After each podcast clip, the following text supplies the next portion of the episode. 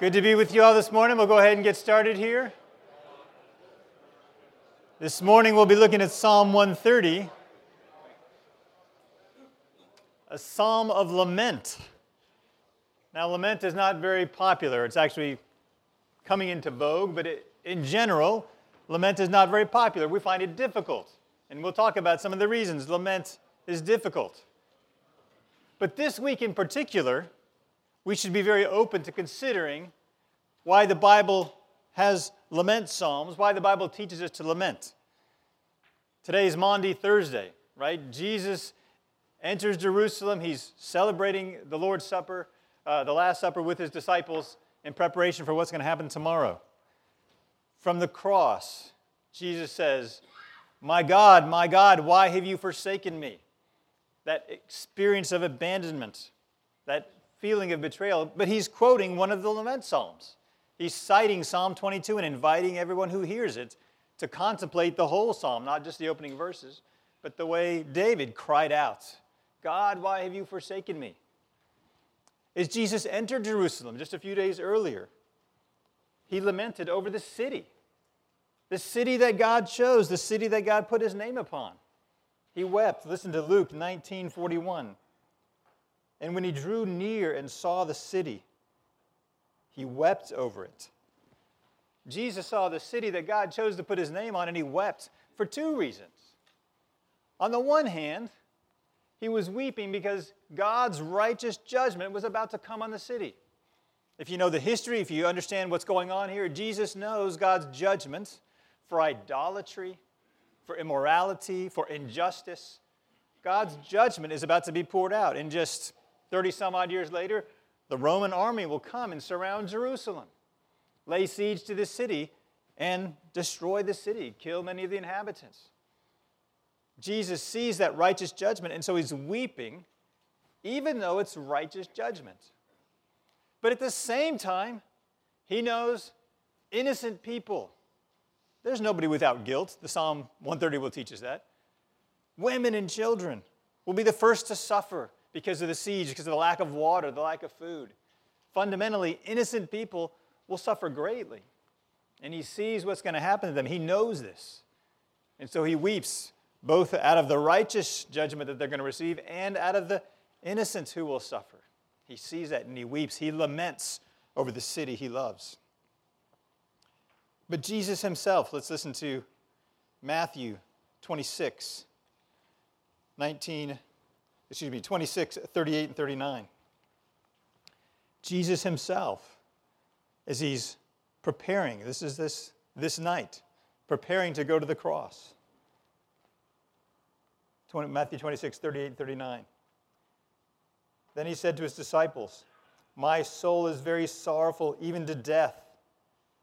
Remain here and watch with me. And going a little farther, he fell on his face and prayed, saying, My Father, if it be possible, let this cup pass from me. Nevertheless, not as I will, but as you, as you will. Jesus is sorrowful. Now, if you read the whole New Testament, you know Jesus knew what was going to happen. He knew he was going to the cross. Hebrews tells us, for the joy, the joy of accomplishing our salvation, he went to the cross. He accomplished everything joyfully. Now, that's the big picture view. Here we have the specific picture view. On the night before he was to go to the cross, he's sorrowful in so many ways. He understands the sin of humanity, and he's about to feel it all. He's sorrowful to the point of death. And what's he doing?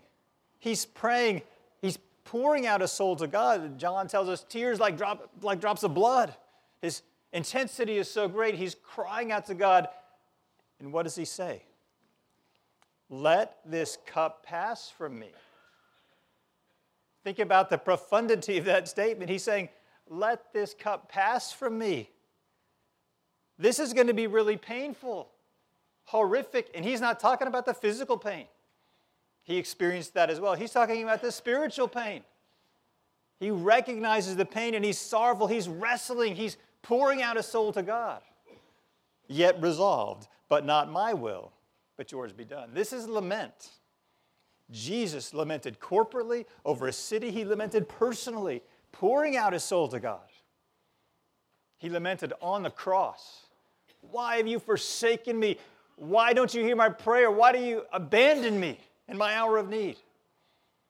This is Jesus lamenting. Yet we find it difficult to lament. We find it difficult to process lament. So let me just back up and say in the Psalms, there are Psalms of praise. Praise the Lord, praise the Lord, praise Him with dancing and songs and tambourines and all kind of instruments. There are prayers of thanksgiving where we specifically list the many things God has done, the specific things He's done in our lives, and we give, them, give Him thanks for that.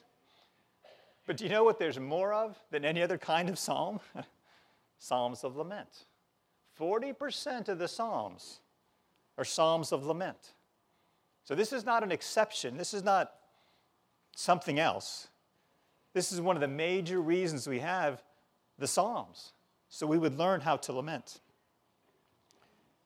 The reason it's difficult will become obvious, obvious as I describe the emotions found in some of the lament Psalms. And I'll just list some that are found in Psalm 6.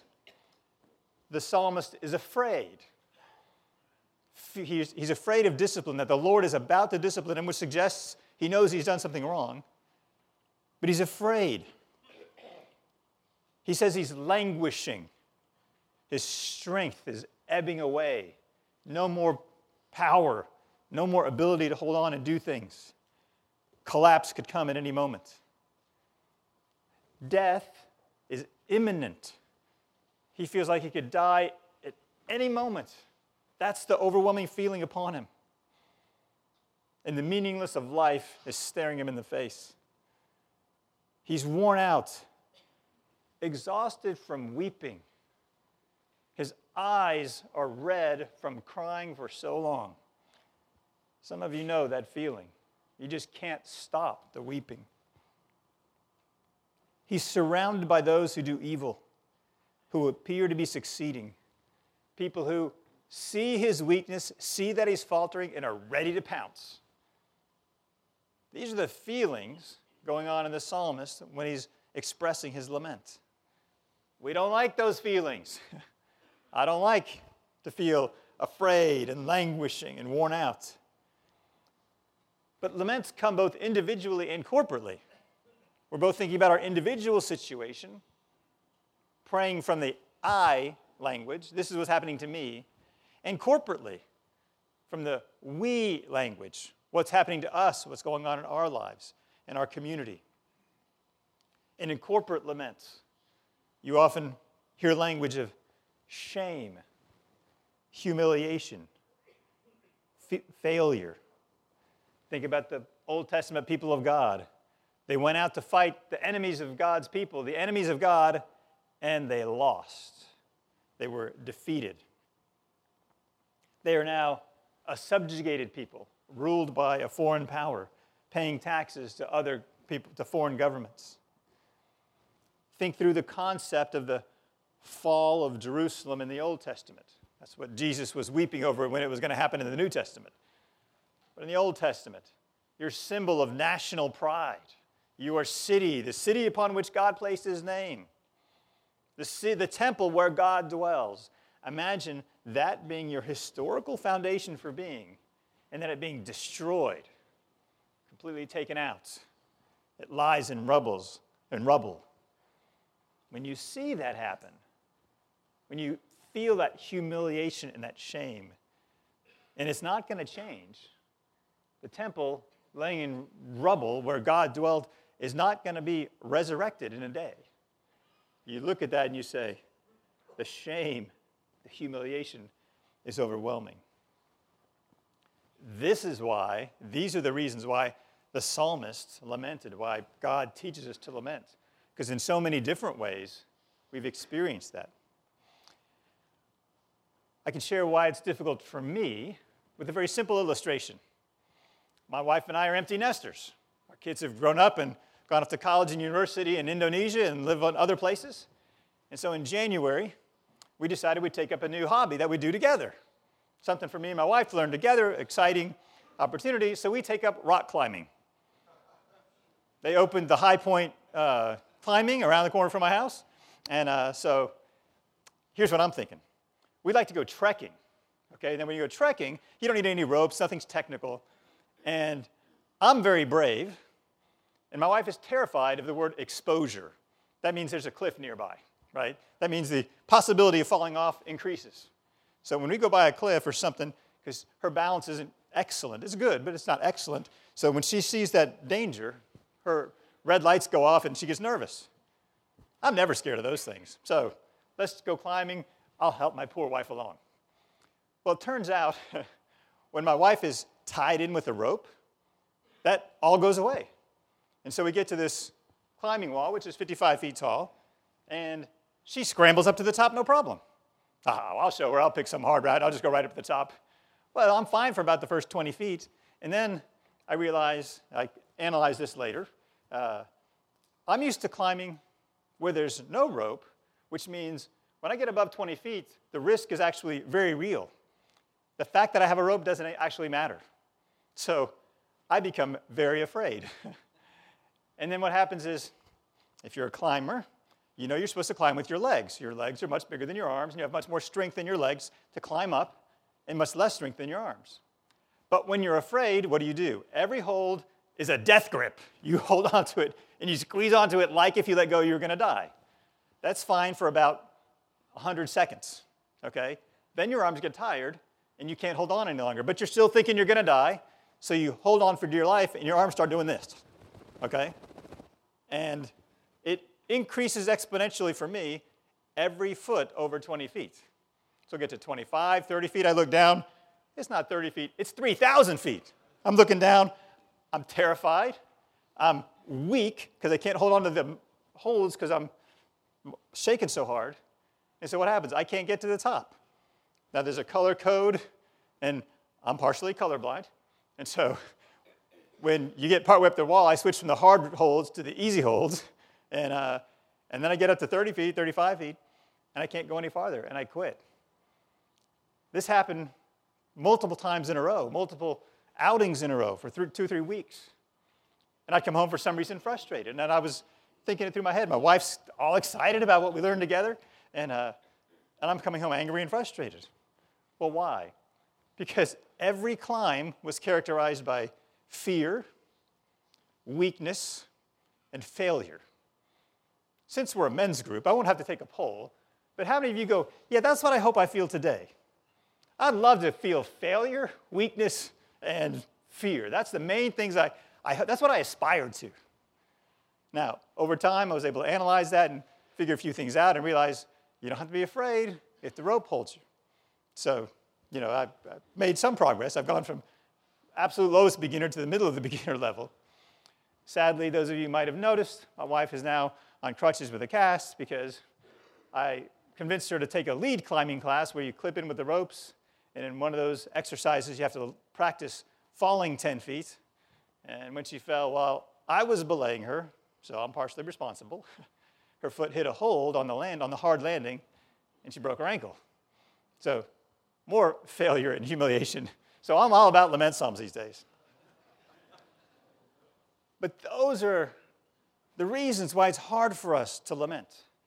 We have this inbred, inborn resistance to addressing fear, real fear, actual failure, and the things that cause us to weep, that cause us distress, cause us to talk about humiliation and shame. So I want to ask us the question Are we willing to go there this morning? It's Maundy Thursday, it's Holy Week. Jesus leads us there. He lamented. Can we learn from his example and learn from the teaching of Psalm 130 how to lament and how to think about lament and how to incorporate into, it into our lives? You will, uh, if you scan the notes or the questions or wherever the material is, you'll notice there's going to be a homework assignment. I know we promised no homework and amen, but there's a homework assignment. and it's going to be to write out your own lament.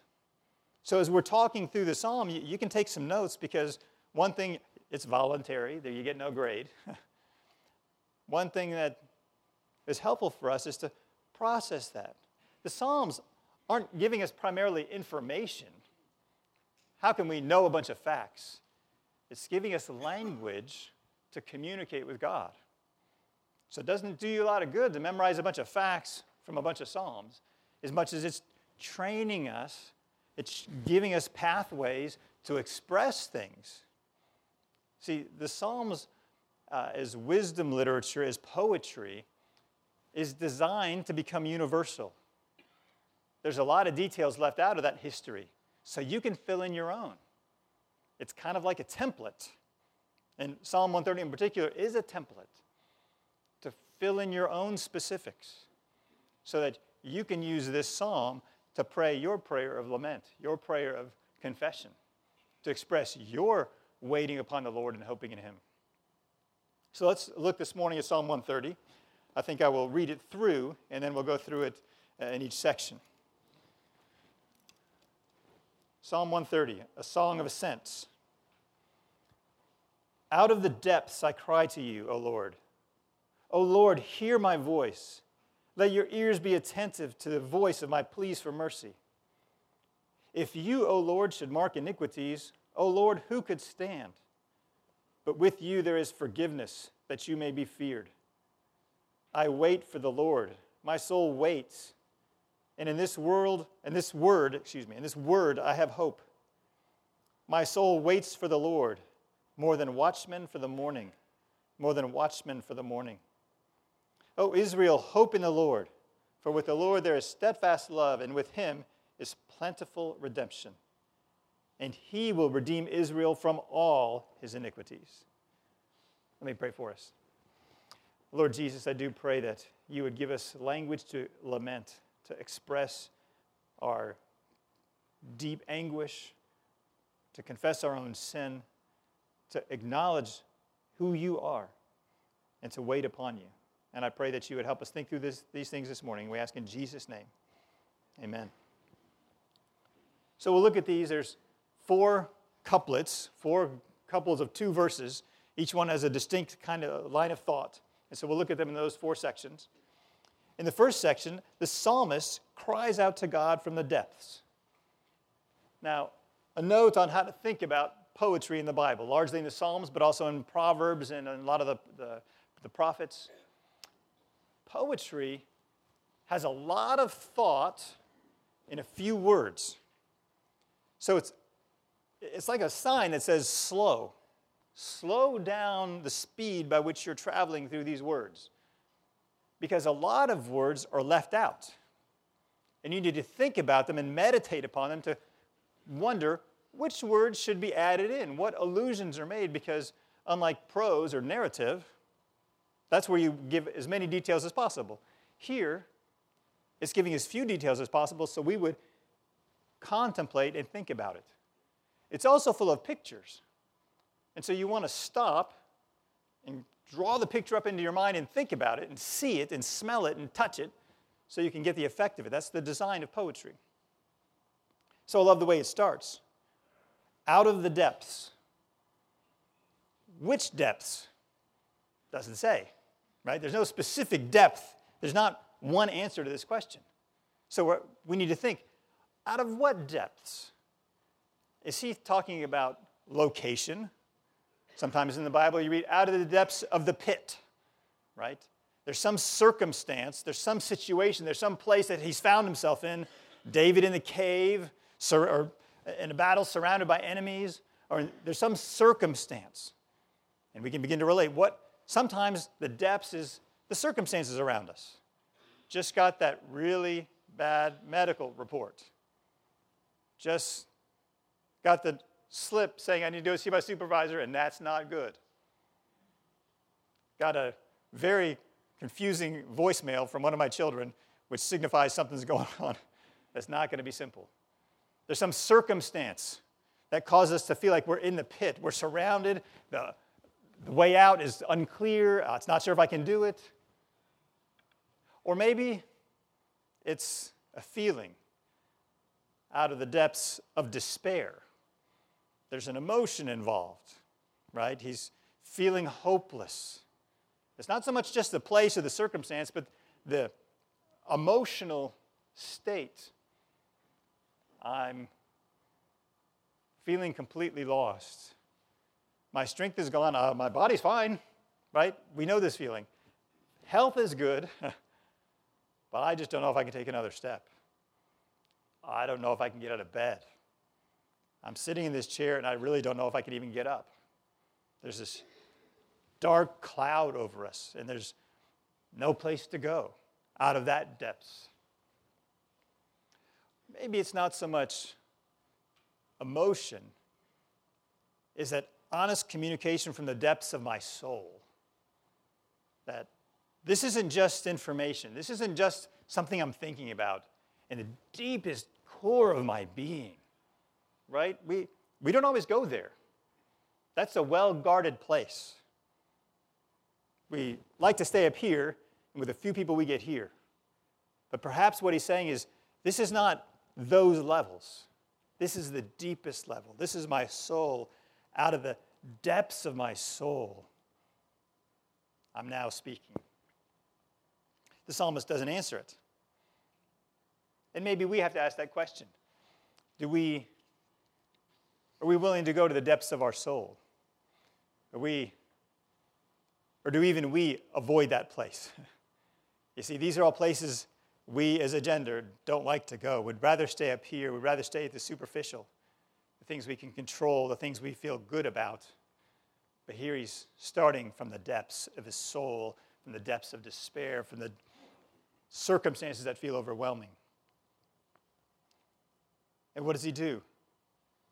I cry out. Now, if you look in uh, verses 1 and 2, you see three parallel phrases.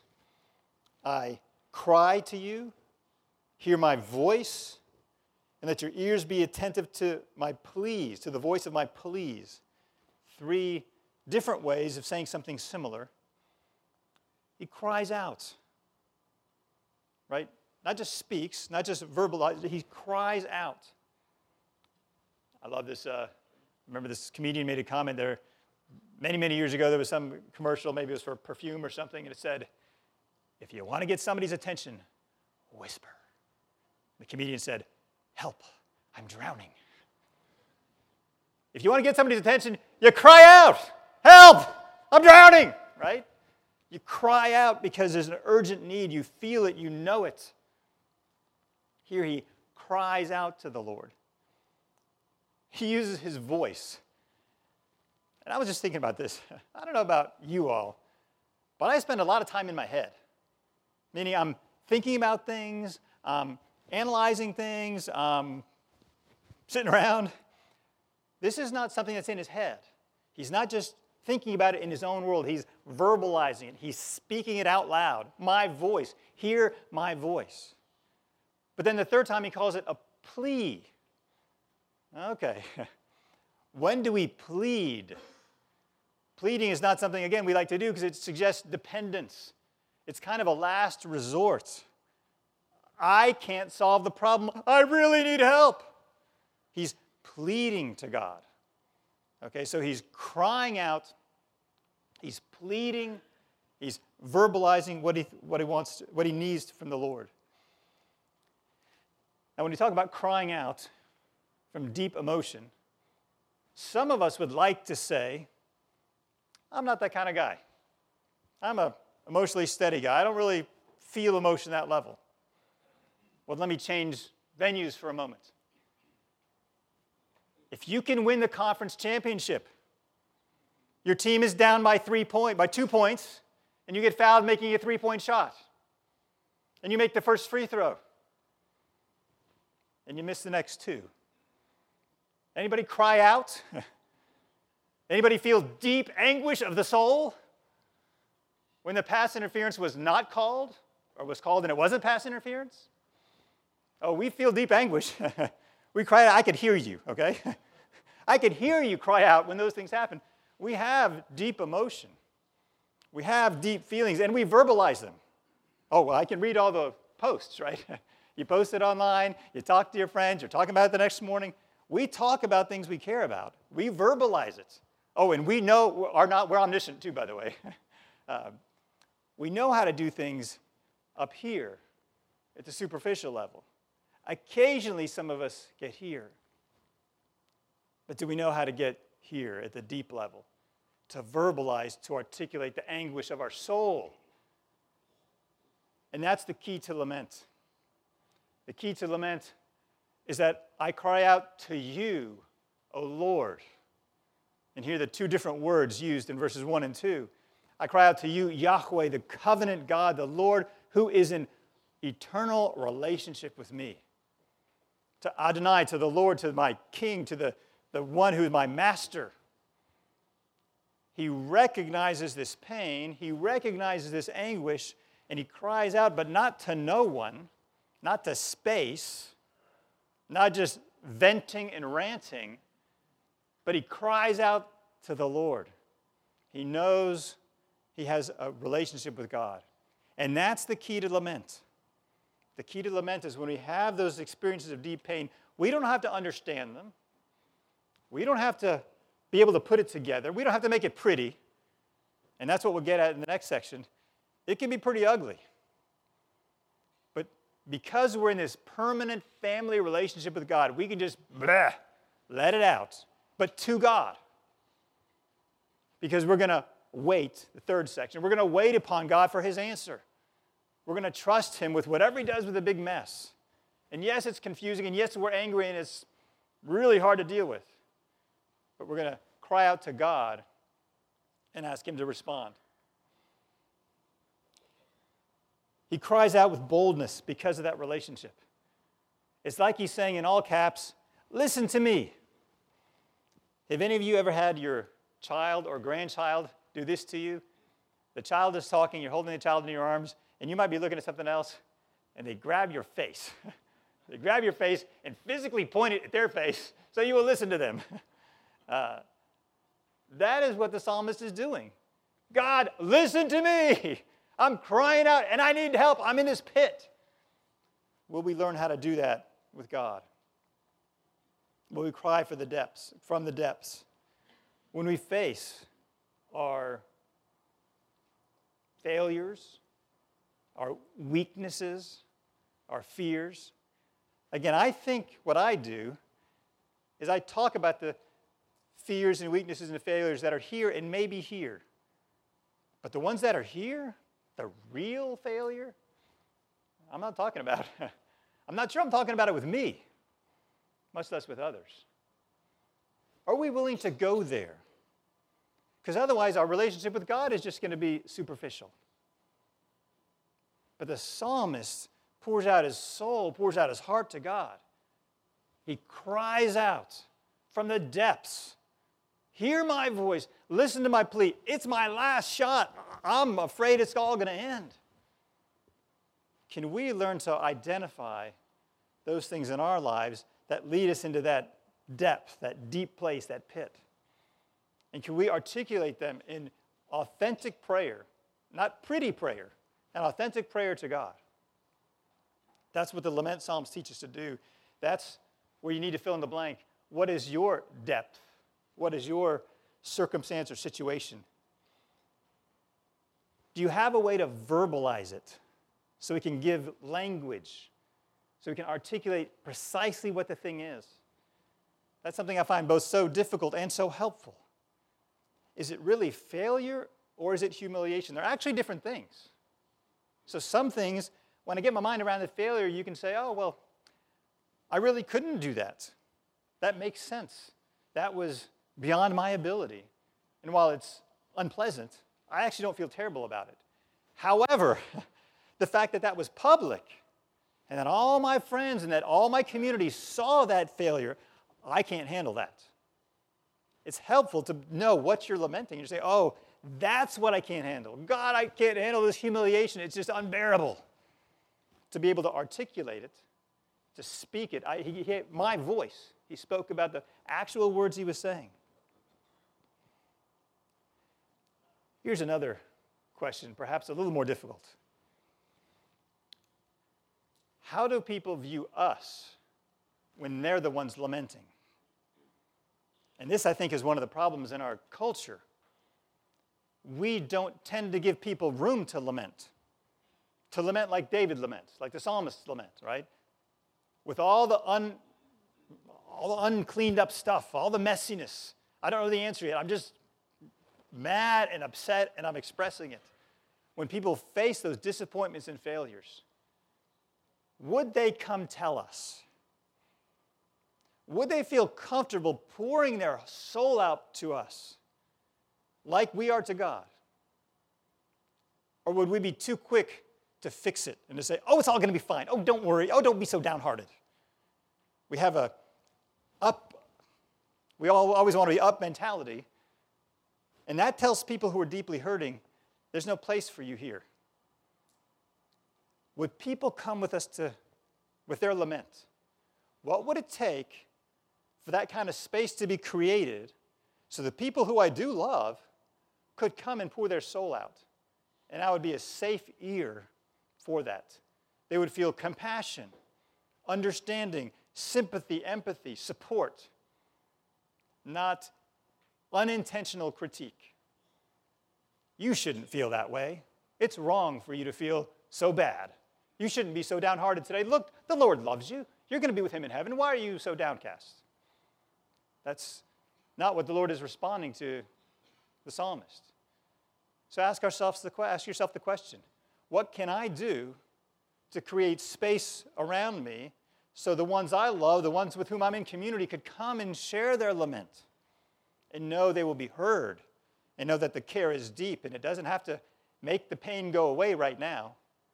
We're going to love them, but until, I mean, there's so many things that are out of our hands. We're not the fixers, we're the listeners, the ones who are going to communicate, I will be with you, whatever happens. I think that's the message of the gospel. That's what Jesus said as he was ascending, right? And I'll be with you always. And so, as image bearers to people who are lamenting, I think our first statement is, I will be with you. No matter how ugly this gets, you don't have to go through this de- deep place, through this pit alone. But again, it's easy to ask the question. I'm not sure if I do that. I don't have a long line of people waiting to tell me their laments. So I know I give off the wrong signals. That might be something we all work on repenting about. We tell people, you got to have your act together to come to me. But God didn't say that. So maybe we can change our approach to say, no, I hear you. I just want to tell you I'm with you and I get it. I hope to go faster in the next three sections. Uh, I will. In the next section, the psalmist knew the forgiveness and mercy of the Lord. You see that in verses 3 and 4. The specific kind of lament, and we get this at the end of verse 2, is a penitential lament where he's going to confess his sin. Because what he's pleading for is mercy. Ah, okay. That means there's some, something he's done wrong. There's guilt he's incurred. There's something, a, a failure. And so he's looking for forgiveness and mercy. If you, O Lord, should mark iniquities, O Lord, who could stand? But with you there is forgiveness, that you may be feared. So we go to a specific kind of lament. You can lament over circumstances and over all kind of situations of which you may have no part in. But here we go to the specific kind where he's lamenting over his own sin. And he uses the word iniquities. And there's, uh, if you've looked at Psalm 32 or 51 in the past, there's three different terms that talk about sin. It's not three different kinds of sin, it's three different ways to get at the core of sin. But the iniquities word here is the crooked path, the distortion or perversion. It's the concept that the ends justifies the means. As long as I'm going this way, as long as I'm going in the right direction, we're fine. But how I get there, ah, the ends justify the means, which is not true. So he said, Lord, if anyone, if you took count of my iniquities, of all those crooked paths, who could stand? This is an Old Testament way of saying all have sinned and fallen short of the glory of God. Because it's a rhetorical question that knows there's only a negative answer. No one could stand. So, my question is we all know this. I think in this room, you know, we all would agree has everyone sinned? Yes, we've all sinned. then why do we live and treat each other as if once we'd been forgiven, now we don't sin anymore? Now I actually am a righteous person because I don't sin anymore. Somehow we get in this mindset that I am righteous and justified based on what I do, and I do live a life without sin, and that's because we have to redefine sin. We get our theology all backwards. We have the statements correct. But this verse teaches us if God took a record of all sins, no one could possibly stand. And that's not just the sins we committed in our youth. That's not the sins we committed before we came to Christ. That's all our sins. That's the sins we've committed before 6:30 in the morning. That's the sins we're going to commit today. There are sins that we're committing that separate us from God, that alienate us from other people, that cause estrangement between us and people we would love. We commit those now. And so I think a proper understanding of our sin brings humility. And that would affect the way we all relate to each other and relate to others. I am a sinner, not just I was a sinner. I am a sinner completely dependent upon the forgiveness which is promised in the next verse. I love this thought that I first heard in a line from C.S. Lewis. C.S. Lewis uh, suggests we, think, we often think about sin in this way. he says, We spend 90% of our time confessing our sin on things that aren't actually sin. We're explaining to God the circumstances and why we were justified in being short tempered and what that other person had actually done and all these things. And what Lewis says is he says, Oh, that's probably not even sin. It's that 10% that we know, it doesn't take any external conviction, we know is sin. I wanted to hurt her. I wanted that person to be humiliated. I did that on purpose. That 10% that is clearly non negotiably sin, we don't even talk about because we won't admit it to ourselves. You see, that's why we need to understand lament. Because I realize I don't want to go there. I'd rather spend, if I got 60 seconds, that's what we do in second. We give you 60 seconds to confess all your sins for the week. Good luck with that. Uh, but if I got 60 seconds, I'm going to spend 55 or 58 talking about all those things that happened that weren't sinful in any way, actually. Because I really don't want to get to that part where I actually, on purpose, with full knowledge and intention, expose that I am a wicked man. I'm working on it, right? I've, I've even got to defend it when I'm t- confessing it, right? We don't want to deal with that. That's the sin we got to confess. That's the crookedness. And the Bible gives us some comfort.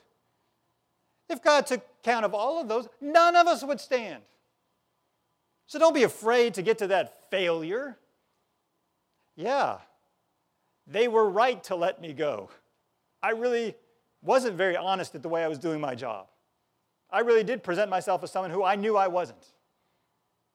We're all like that. There's not another kind of man out there.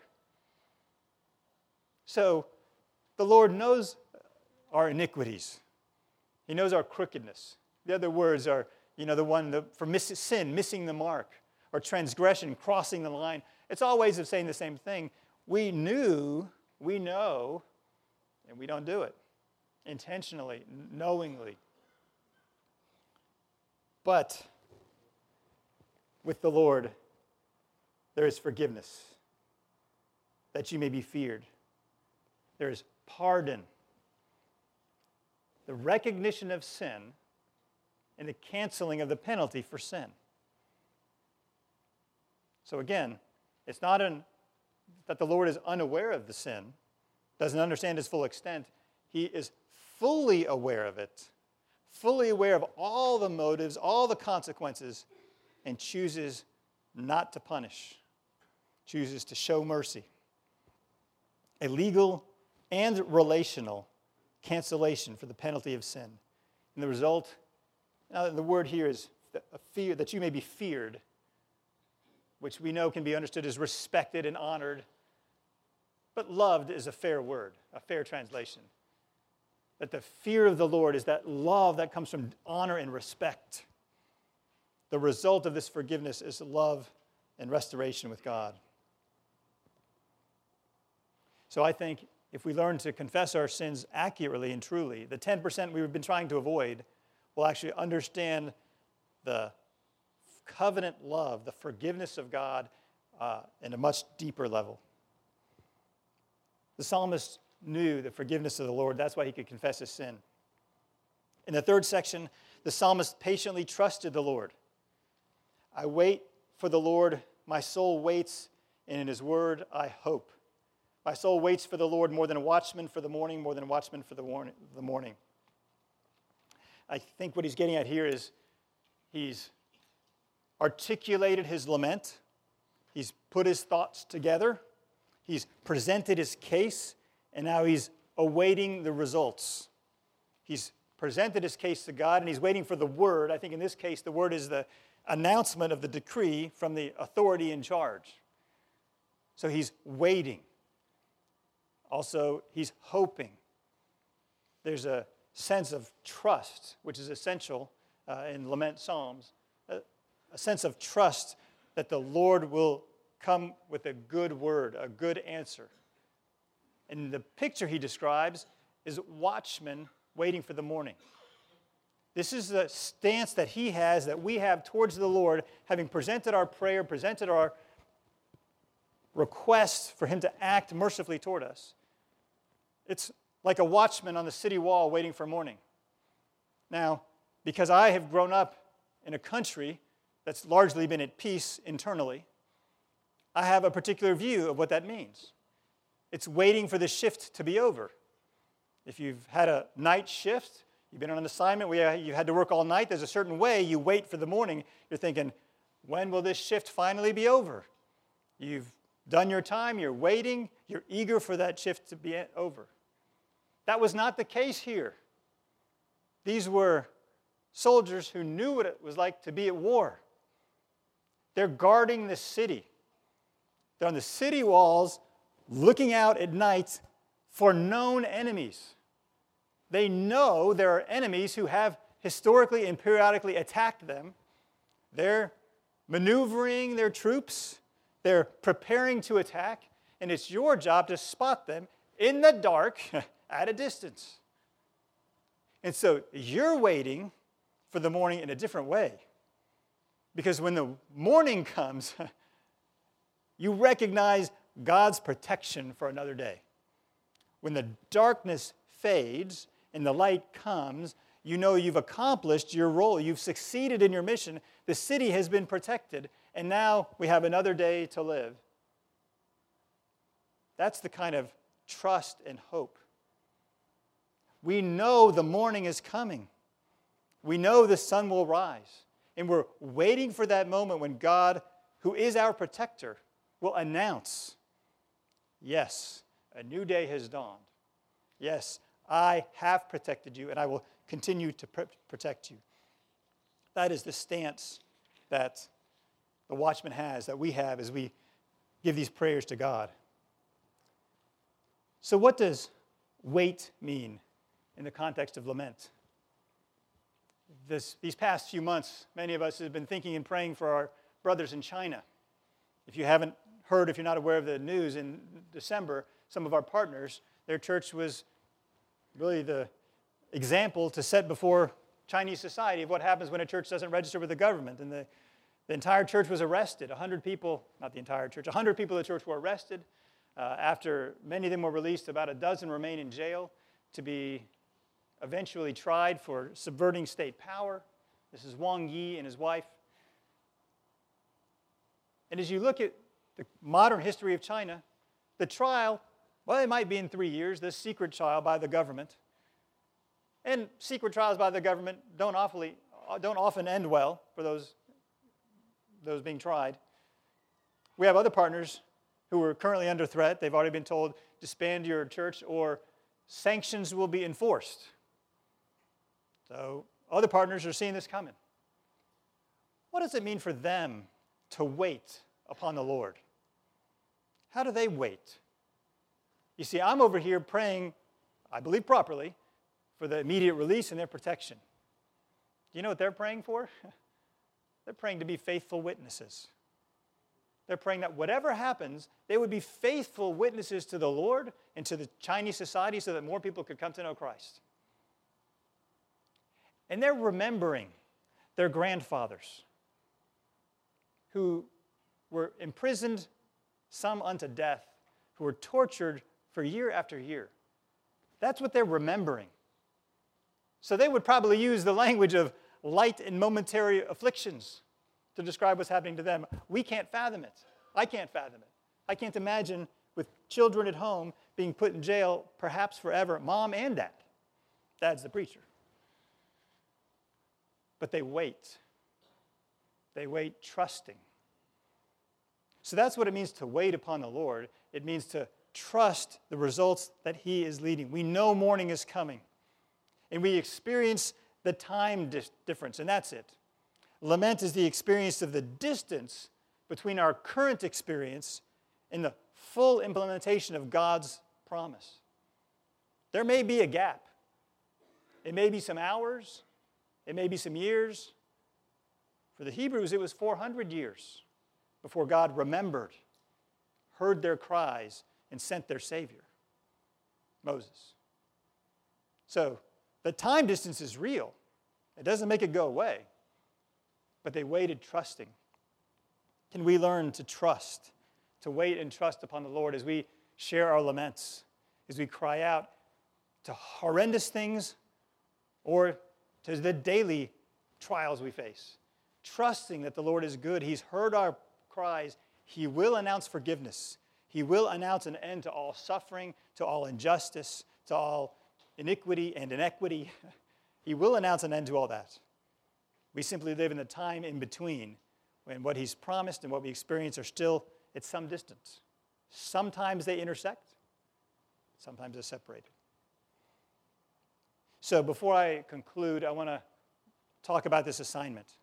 Because it's Holy Week, because Jesus lamented as he went to the cross, I want to invite you all to consider writing your personal lament. It's only for you, and it's for you to use as a prayer to God, just to help you pray. If you want to share it with a close friend or a spouse or a relative, you're welcome to. If you want to share it at your table sometime in the future, you're welcome to, but you're not obligated. But here would be some things you might put in it. And if you study the Psalms, you'll discover there's no two Psalms in this event that are, in this sense that are exactly the same. So you don't have to include every element. Like the Psalms don't include every element in every one. But these would be the things I would put in. It's God directed. That's why our society is bad at lament, because they just speak out to no one. They speak out in the media and they think everyone's listening to them, but it's not directed. Lament is God directed. Because we're in relationship with God, we, whatever we're upset about, whatever hurts, we're speaking to God about. Oh God, Lord, Yahweh, Adonai, I address this to you. It's explicit of the pain and suffering. Be specific. The Psalms are sometimes general, so we can be specific. They're not general because he's just saying, oh God, please help our bad world. Okay, it's specific because my world, my life is painful because of this, because of my failure, because of my sin, because of the community I live in just can't get along. Whatever the thing is, be specific. Pour out your heart to God, not merely information. If all you get is a list of facts to which you hand on a dossier to the Lord, say, Here's my situation, please have a look at it. It's not lament. He cried out. He was pleading with God. So you're engaging your heart to pour out the deeper part of your soul, not just the information. Now, here's uh, number four acknowledge sin and my understanding of why this is my own fault. Or acknowledge, I don't understand why this is happening. Or some combination of the both, because that's what you see in the Psalms. There's some things that happen that we know I sinned and I brought this on myself. There's a lot of things that happen that we have no idea why it happens. But either way, acknowledge where you are. and there's probably some mix in the middle. But acknowledge sin, bring a confession of sin where it fits. But don't try to force that. There's things that happen, we don't know why it happens. Right? We live in a sinful world, and sin goes around even if it doesn't start with us. So, plenty of times we don't understand, and the language I would use is the suffering is disproportionate to, as a consequence to my sin to what everybody else experiences. You may be relative to everybody else around you, a good person, but your suffering is a thousand times worse than other people. That's not because of your sin. That doesn't work that. So when you ha- have that experience, we just say, I don't know why. A bold plea for God to act. Remember what Jesus prayed? Let this cup pass from me. He prayed that. If God said yes, we'd all be dead.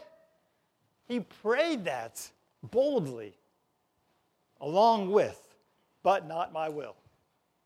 So ask God to act. Ask Him boldly as His child, as His son. God, do this. I need you to do this. and He will hear and act. He's God. He knows how to moderate when our heart overspeaks. But ask boldly as His son.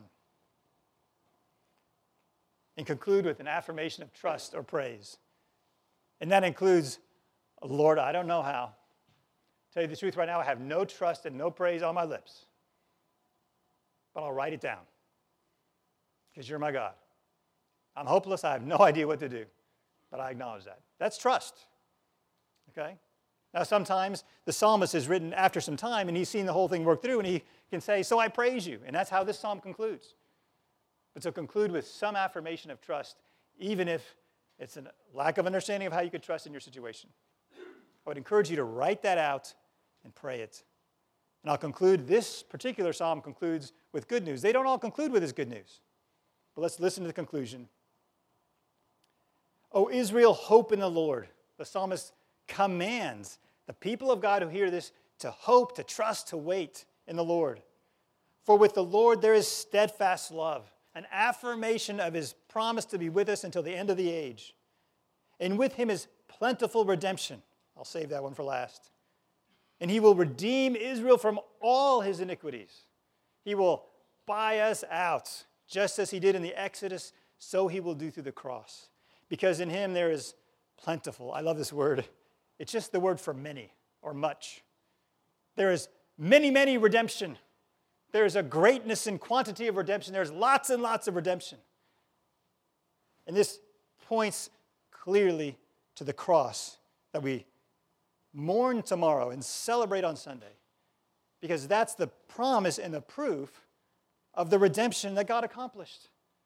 That sin you didn't want to admit, that 10%, Jesus died for it. Not accidentally, He knew it. He knew our sin, knew that wicked part that we've been hiding for years, and paid for it. So He canceled the penalty that we deserved. He canceled that so it would be a great redemption, broad and deep, for all those who look to Jesus. For all those who trust in his sacrifice, there's redemption. He buys us out of that sin. And it's deep because it gives us the fullness of God's love. Not a taste, not a little bit. But he promises to be with us forever, that he is our God and we are his people. We are his sons. He's we are created to be like him, to be image bearers. And we mess that whole thing up. And he bought us back to restore us to now bear his image in the world. That's the great redemption, the plenteous redemption that is promised in this psalm, pointing directly to Jesus Christ. So let's learn to pray like the psalmist, to pour out our hearts, because this man who felt the depth of pain concludes by calling everyone to believe in the Lord because of his great redemption. So let's be the kind of people who do that very same thing. Let me pray for us. Lord Jesus, we hate admitting our failures and our sins. There's things we don't admit even to ourselves. Father, would you cause us to be honest with you? And by your Holy Spirit, would you do that work in our hearts that we might openly acknowledge these things to you? And I pray that you would give us that knowledge that we might cry out to you and pour out our hearts to you including the ugliness of our sin, that we might experience in a deep and new way your forgiveness, that your forgiveness might be real in a growing and living way in our lives every day, and it might affect the way we love others, that we would hand out that same forgiveness, that same love and grace. And I pray this Easter, as we contemplate the death and resurrection of Jesus, that we would experience and understand the fullness of your great redemption accomplished on the cross. I pray for each of these men as they go about their way today that they would reflect your image by the power of, the, of your Holy Spirit and point people to you. We pray in Jesus' name. Amen.